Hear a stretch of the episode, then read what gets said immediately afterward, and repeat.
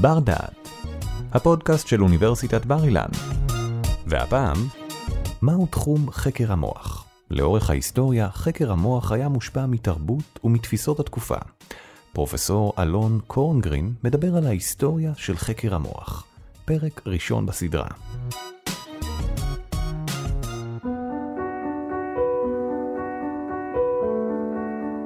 ב-1953 שני חוקרים צעירים בשם ווטסון וקריק גילו את מבנה ה-DNA. כיום, כמעט 70 שנה לאחר מכן, אנחנו בתנופה אדירה של פיצוח הגנום, של הבנה של אה, הקוד האנושי, והתגלית הפשוטה שלהם לכאורה אפשרה לנו לקרוא את, אה, בעצם את הספר, ספר ההוראות שמרכיב אותנו. ובאמת בכל בית ספר היום לומדים על uh, הגנום האנושי, על ה-DNA, uh, אה, לומדים את העקרונות, הם מכירים אפילו את הסיפור של ווטסון וקריק. מה שאנשים פחות יודעים זה ששנה לפני כן שני חוקרים אנגלים צעירים אחרים בשם uh, הודשקין והקסלי גילו את הקוד העצבי, גילו כיצד המוח שלנו מקדד מחשבה מקדד כל פעילות עצבית. ובאופן מפתיע מדעי המוח, למרות שהתגלית היא לא פחות קטנה מהתגלית של ה-DNA, מדעי המוח כיום לא התקדמו באותו קצב כמו מדע ה-DNA. אנחנו עדיין, למרות שיש לנו את האלף-בית, כמו שווטסון וקריק גילו את האלף-בית הגנטי, למדעי המוח יש את האלף-בית העצבי, אבל אנחנו עדיין לא יודעים כמו שצריך לקרוא אותו. והנקודה הזאת היא של חוסר היכולת שלנו לקרוא את הקוד העצבי כמו שצריך, או בדומה ליכולת שלנו לקרוא את הקוד הגנטי, בעצם זה ההתחלה של הסיפור להיום, והשאלה היא למה. אז אני רוצה להתחיל בדוגמה קטנה, ניסוי מחשבתי תקראו לזה, שאתם יכולים לעשות בבית על אח, אחות, חבר, חברה, בן משפחה ולנסות להבין, שיבהיר לכם את הסיבוכיות, את הבעיה של קריאת הקוד העצבי.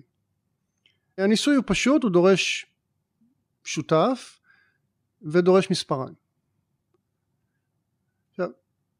אתם uh, uh, פונים לשותף שלכם, לחבר שלכם, ומבקשים ממנו להושיט את כף ידו פתוחה כלפי מעלה לכיוונכם ולעצום עיניים. אני צריך להבהיר שהניסוי הזה דורש אמון בין בני אדם ודורש מספריים. עכשיו קחו את המספריים ותיגעו בכף היד שלו בעדינות כמה פעמים, חלק מהפעמים כשהמספריים פתוחים וחלק מהפעמים כשהמספריים סגורים. ובכל פעם תבקשו ממנו או ממנה לומר האם המספריים פתוחים או סגורים.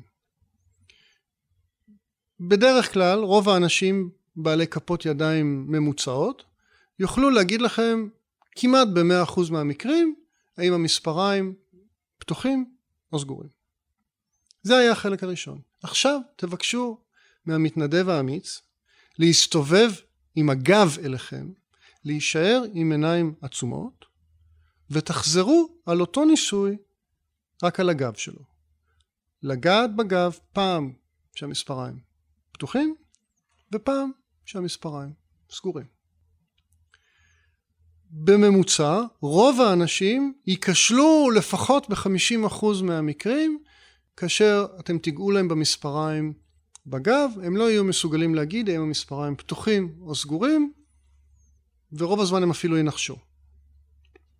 מה למדנו מזה? למדנו שחוש המישוש שלנו הרבה יותר רגיש ביד מאשר בגב. ובאמת כשאנחנו ניגשים לכל חפץ במרחב אנחנו ממששים אותו עם היד ואין לנו נטייה לעשות את זה בדרך כלל עם הגב, כן? אנחנו לא ממששים את השולחן עם הגב ואומרים זהו שולחן, אלא אנחנו ממששים את השולחן עם היד.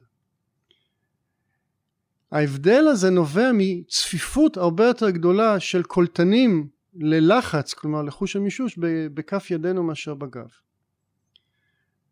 עכשיו תעצרו רגע ותחשבו, האם ביום יום כשאתם מסתובבים, האם אתם מרגישים בהבדל הזה? האם אתם תופסים את הרגע, מעבר לתחושה, מהי התפיסה שלכם? האם התפיסה שלכם, לפני שעשיתם את הניסוי, ביום יום, האם התפיסה שלכם שבאמת הגב הוא שונה משמעותית מבחינת חוש המישוש מאשר הידיים? רוב הזמן התשובה שלכם תהיה לא, לפני שעשיתם את הניסוי, עכשיו אתם יודעים. אבל לפני, רובנו מסתובבים ומרגישים שאנחנו ממששים את העולם, חשים את העולם ואת התחוש המישוש, זהה בכל חלקי גופנו, רק זה לא נכון.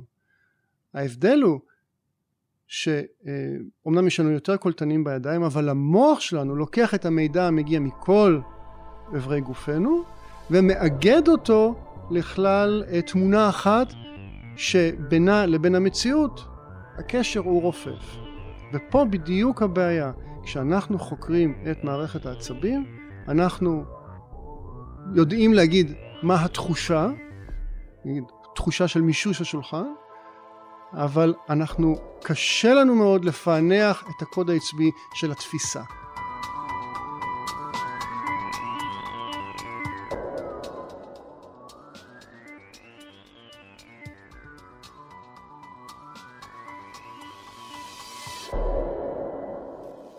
אז בשביל להבין אה, את הנקודה שאנחנו נמצאים בה כיום, אני חושב שזה חשוב לקבל אה, פרספקטיבה.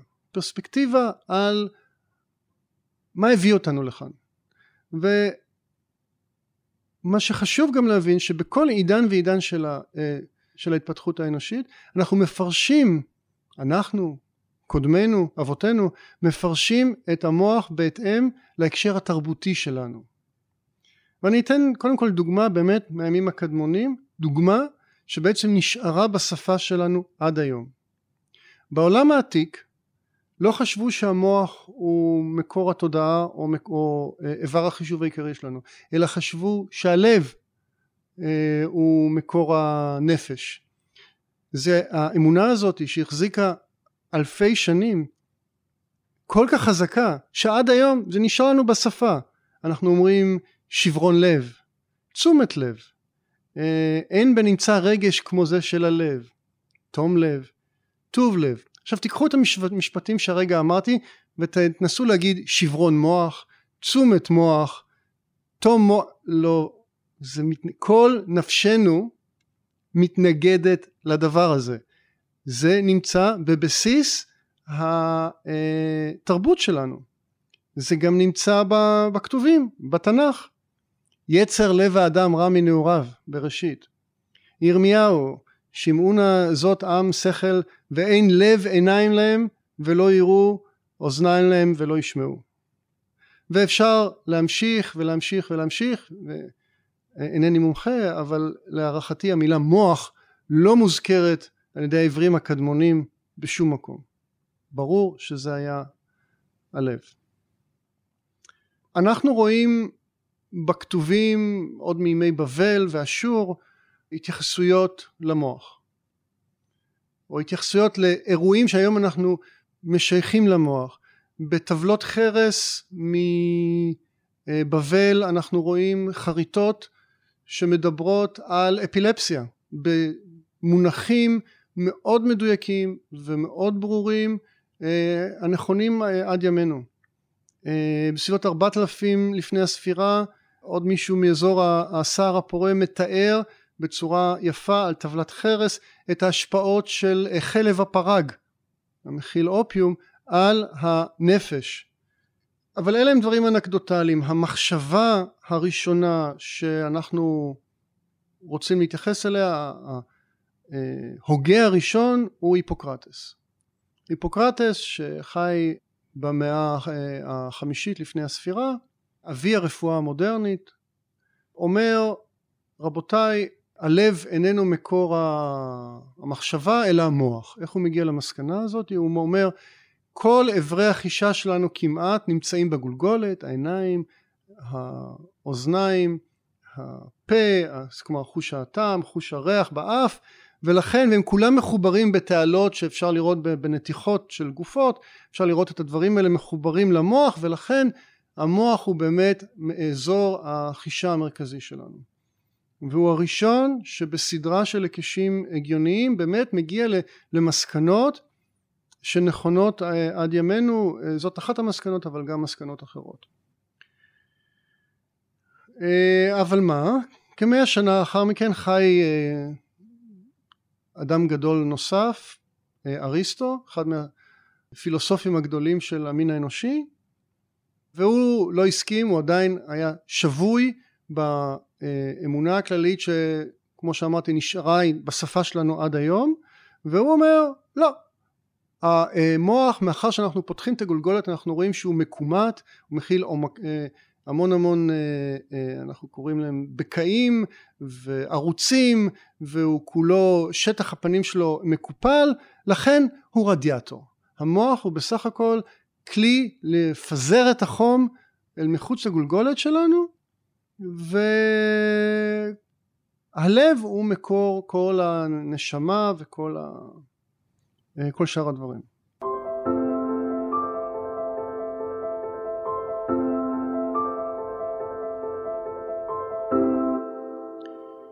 האמירה הזאת של אריסטו נשארת איתנו במשך יותר כמעט כמעט אלפיים שנה. מפה אני קופץ לאימפריה הרומית כבר כסביבות 130 עד 200 לספירה הנוצרית לרופא אה, הלניסטי בשם אה, גלן או גלנוס שחי באימפריה הרומית והוא אחד מ... גם כן נחשב לאחד מאבות הרפואה המודרנית הוא עשה המון עבודה מאוד משמעותית. הוא כתב הרבה ספרי אה, רפואה שהחזיקו מעמד לאורך השנים והוא מבצע ניתוחים בחיות בכל מיני אה, פרות וחזירים שהוא מקבל מהשוק והוא אה, באחת הניסיונות שלו הוא מגלה שהוא ואחרים מגלים שכשפורסים את המוח רואים שבמוח יש חדרים. חדרים המלאים בנוזל. ופה הוא ואחרים מגיעים למסקנה שהחדרים האלה הם מקור הנפש. בעזרת איזה שהם אם נעבור את זה לרגל האנגלית animal spirits רוחות רוחות חייתיות רוחות של חיות. אמ, אשר שוכנות בחדרים האלה יש לנו כמה חדרים חלקם בקדמת המוח חלקם בחלק האחורי ועם הזמן מתפתחת אה, תורה שלמה מסביב לחדרים האלה שאומרת שבחדרים קדמיים יש אה, בקרה על היומיום, חדרים אחוריים, יש זיכרון, יש גם ציורים מהתקופות שבו כל חדר במוח אחראי על איזושהי פונקציה בנפש שלנו. גלן אה, ממשיך ומגלה הרבה דברים לגבי הרפואה ולגבי המוח, בניתוחים הוא מזהה אזורים בעלי צפיפויות שונות במוח, אחד האזורים קליפת המוח שהיום אנחנו יודעים אחראית להרבה מהתהליכים הגבוהים שלנו, תהליכי החשיבה הגבוהים שלנו, אה, הוא אומר, הוא מזהה שהיא יחסית רקמה רכה ולכן הוא אומר ברקמה רכה אנחנו מבצעים שינויים, אנחנו עושים איזה שהם, אה, אנחנו רושמים דברים על רקמה, רקמה, רקמה רכה. שימו לב שפה יש גם הקשר תרבותי מבחינת האדם מהתקופה ההיא. אנחנו עובדים בחומר ולכן כשאנחנו עושים איזשהו שינוי במשהו אנחנו עושים שינוי גם בחומר עצמו. ולעומת זאת אזור אחר במוח שהוא הסרבלום שם אנחנו יודעים שהוא קשור לבקרת התנועה שלנו ולשיווי משקל זה אזור שהוא יותר קשה הוא מגלה אותו כצמיגי ולכן הוא אומר זה באמת אזור שקשור לבקרה כי האזור הזה הוא מקובע ואנחנו משתמשים בו לבקרה על התנועה כמובן שהמסקנות מתבססות על, לא על ניסיונות, לא על מדע, אלא על היקשים מתוך איזה שהם הבחנות, ולמרות שהמסקנה היא בגדול נכונה, כמובן שכל הדרך היא סתם ניחושים.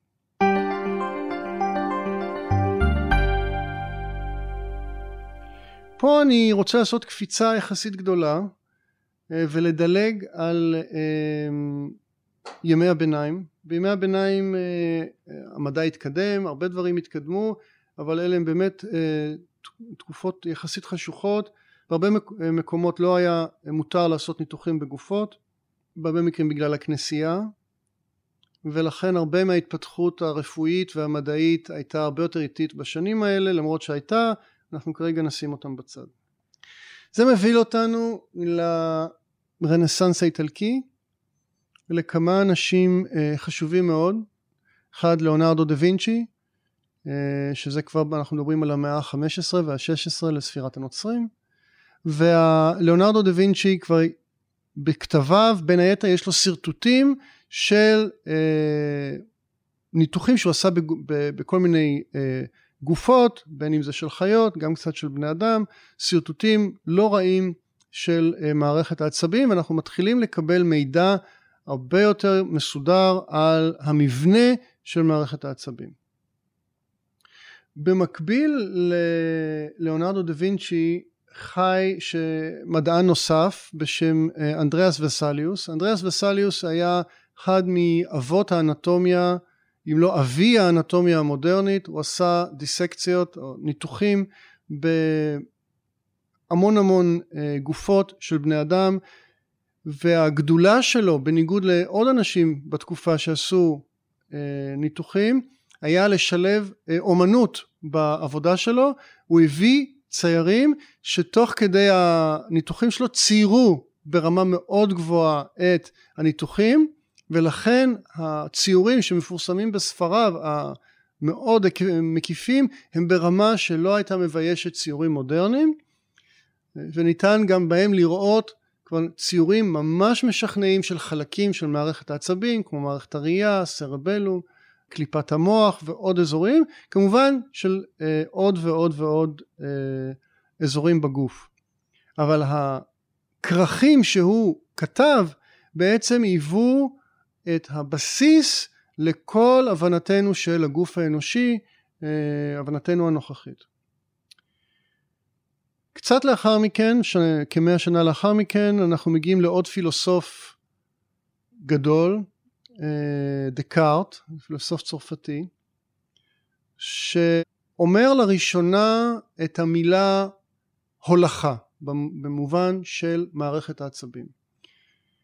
יש ציור מפורסם שלו של אה, אדם הקורע ליד אש ורגלו נכנסת לאש ואז ה... יש הולכה של החום, של המידע העצבי, של משהו שדקארט לא ידע מהו, בחזרה אל המוח, אשר אה, מוליך בחזרה את המידע הזה לשרירים והבן אדם שולף את רגלו אה, מהאש.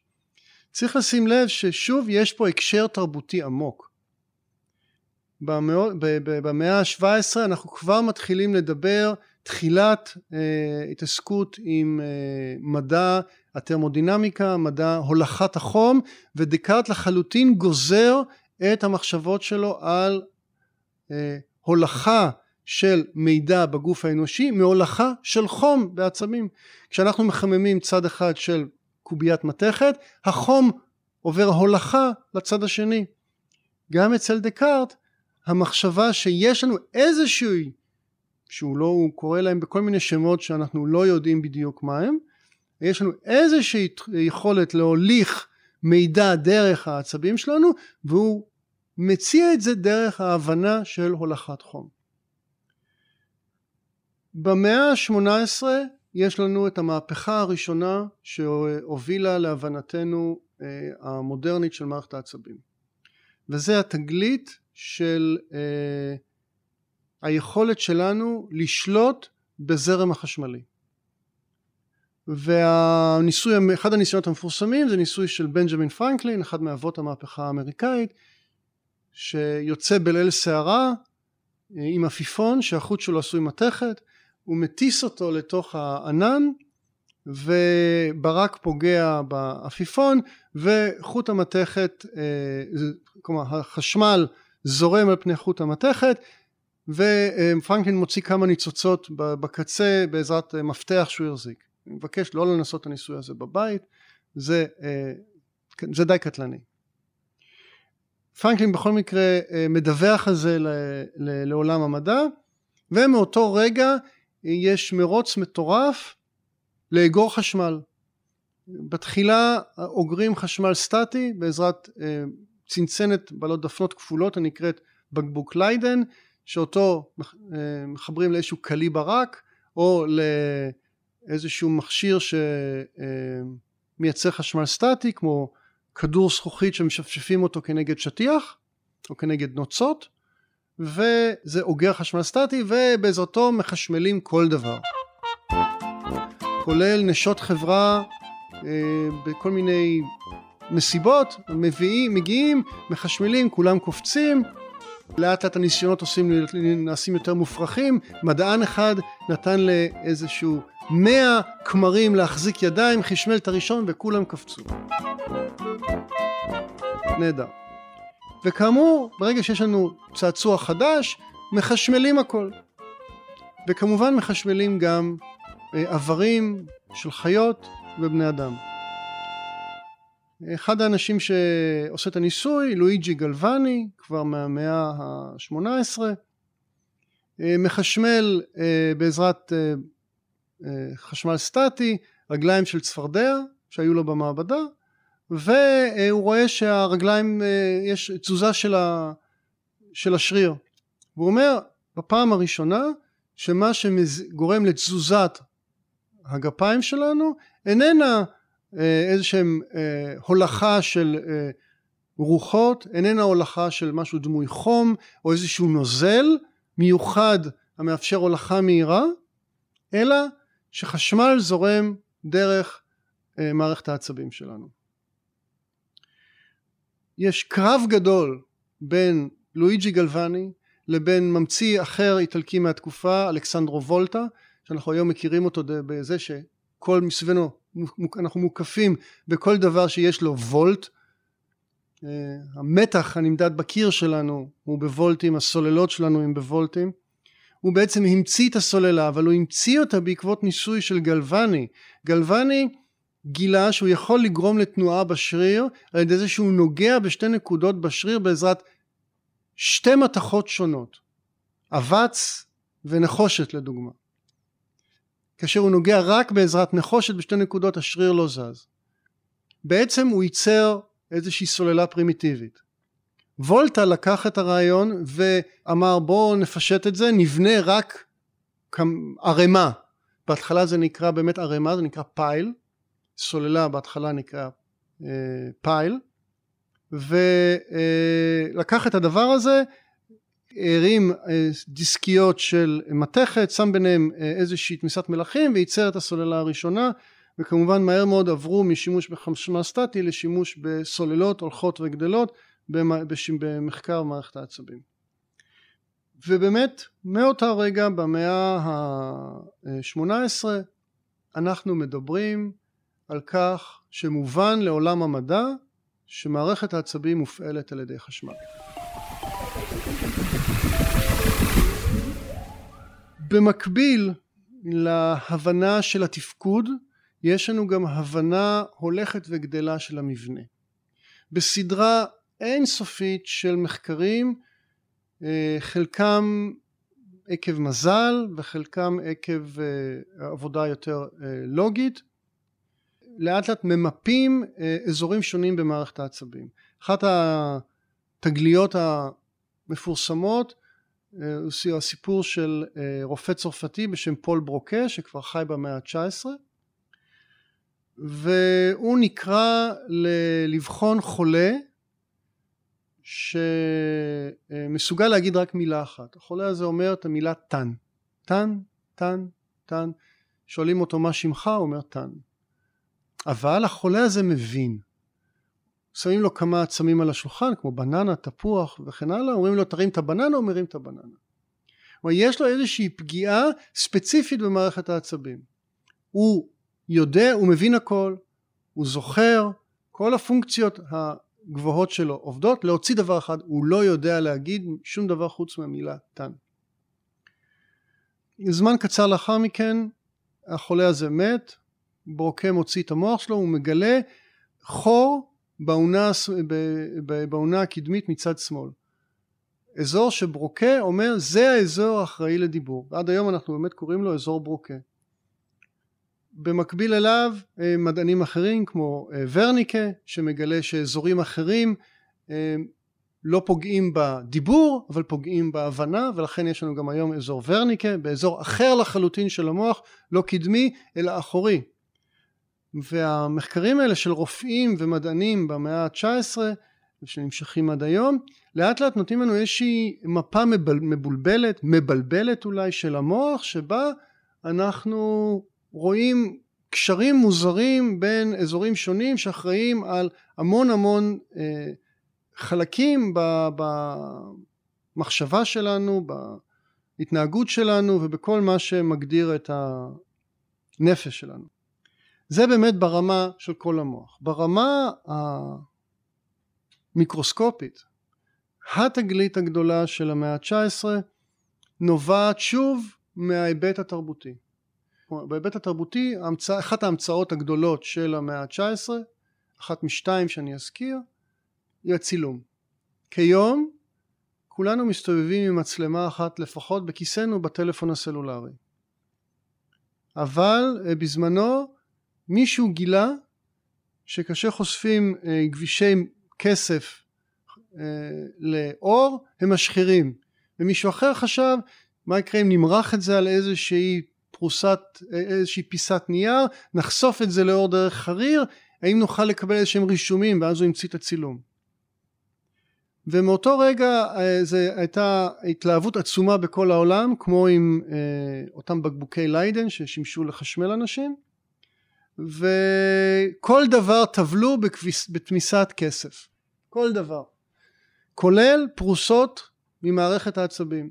ומדען אה, איטלקי בשם קמילו גולג'י טובל פרוסות ממערכת העצבים בתמיסת כסף כרומט ולהפתעתו הוא רואה שתמיסת הכסף צובעת רק חלק מהתאים במוח. פתאום אותו חומר אפור שאנחנו רגילים אליו במשך אלפי שנים והמדענים תמיד הסתכלו עליו כאיזשהו רצף, פתאום הוא רואה תאים תאים תאים ושלוחות תאים.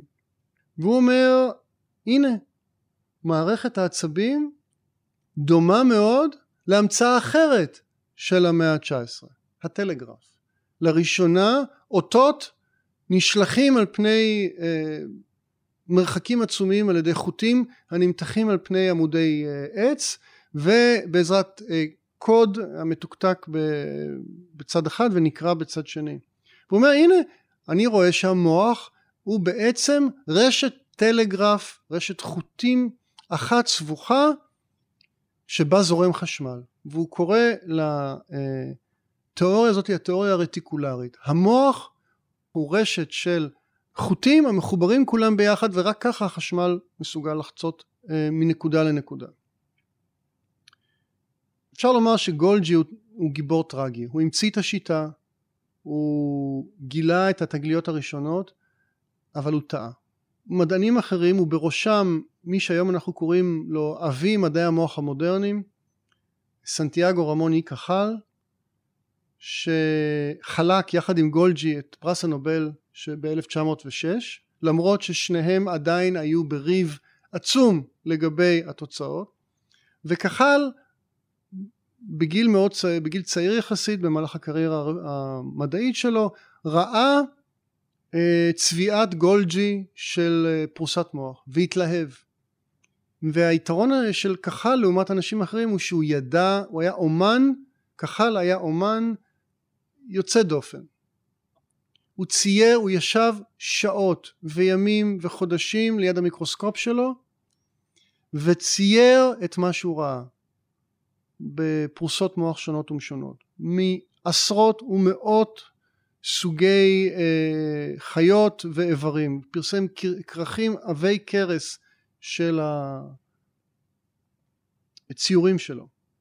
ומתוך הציורים הוא הגיע למסקנה העיקרית המנוגדת לגולג'י שאמר המוח הוא בעצם לא תא אחד שמאפשר זרימה של החשמל בדרך מוליכים כמו רשת הטלגרף אלא הרבה הרבה תאים נפרדים זה מזה והוא מדמה את המעבר של החשמל מתא לתא כמין אה, מעבר של אה, שדה חשמלי שמשרה, שנמצא בנוירו, בתא עצב אחד, ומשרה זרם חשמלי על תא עצב שני. בדימוי של כחל יש בעיה. תאים בעצם אה, המבנה שלהם מופרדים זה מזה בממברנה והממברנה איננה חדירה לזרם חשמלי.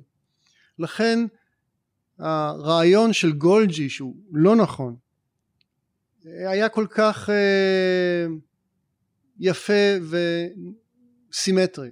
הנה החשמל זורם ד... בתוך התאים והכל מחובר אחד לשני. בעוד שהרעיון של כחל שהוא באמת מבוסס על עבודה מדעית יסודית יצר בעיות. איך המידע מועבר מתא לתא. השיחה הקצרה שהייתה לנו היום, והיא קצרה כי דילגתי פה על עשרות ומאות אנשים שתרמו במהלך ההיסטוריה להתקדמות מדעי המוח והתקדמות המין האנושי. אני רוצה רגע לסכם את מה שעברנו עד עכשיו. אתם רואים שבכל תקופה שדיברנו עליה אנשים דיברו על המוח מתוך אה, המידע התרבותי שלהם, מתוך אה, אותו אדם בבבל הקדמוני, בבל העתיקה שבו הם חרטו בחמאה רטוב.